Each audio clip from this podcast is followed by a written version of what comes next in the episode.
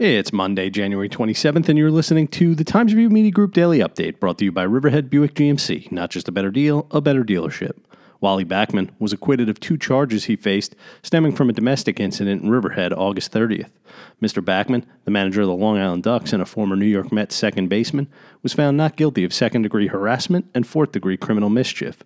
Riverhead Town Justice Lori Hulse announced the verdict Friday afternoon, and she did not elaborate on her decision.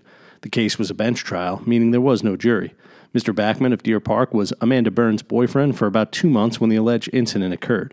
He was arrested after he allegedly pushed Miss Burns against a wall in her house and proceeded to grab and twist her left hand, causing pain and a laceration that required medical attention, according to the criminal complaint she filed against him. Mr. Backman claimed she stole his cell phone. The Riverhead School Board unanimously adopted a meal plan Tuesday that eliminates any chance of meal shaming for students who cannot afford lunch or have outstanding school meal debt. The plan will run in conjunction with the current district policy that offers reduced price meals to students. The meal charge and prohibition against meal shaming policy states that the goal of the plan is to establish procedures to address unpaid meal charges throughout the district in a way that does not stigmatize, distress, or embarrass students.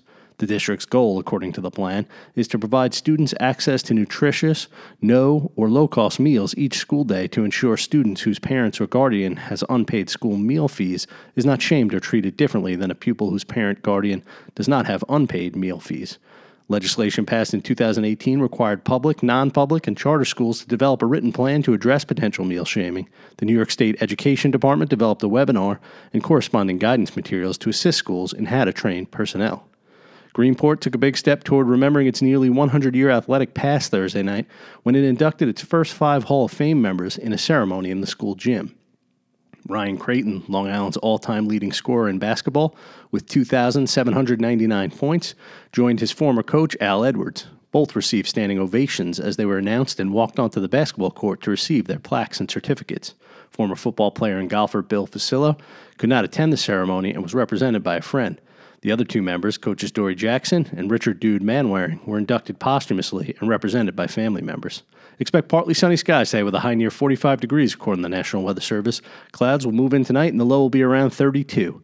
I'm Grant Parpan, and that's your update for Monday. Check back for more news throughout the day. Once again, today's report was brought to you by Riverhead Buick GMC.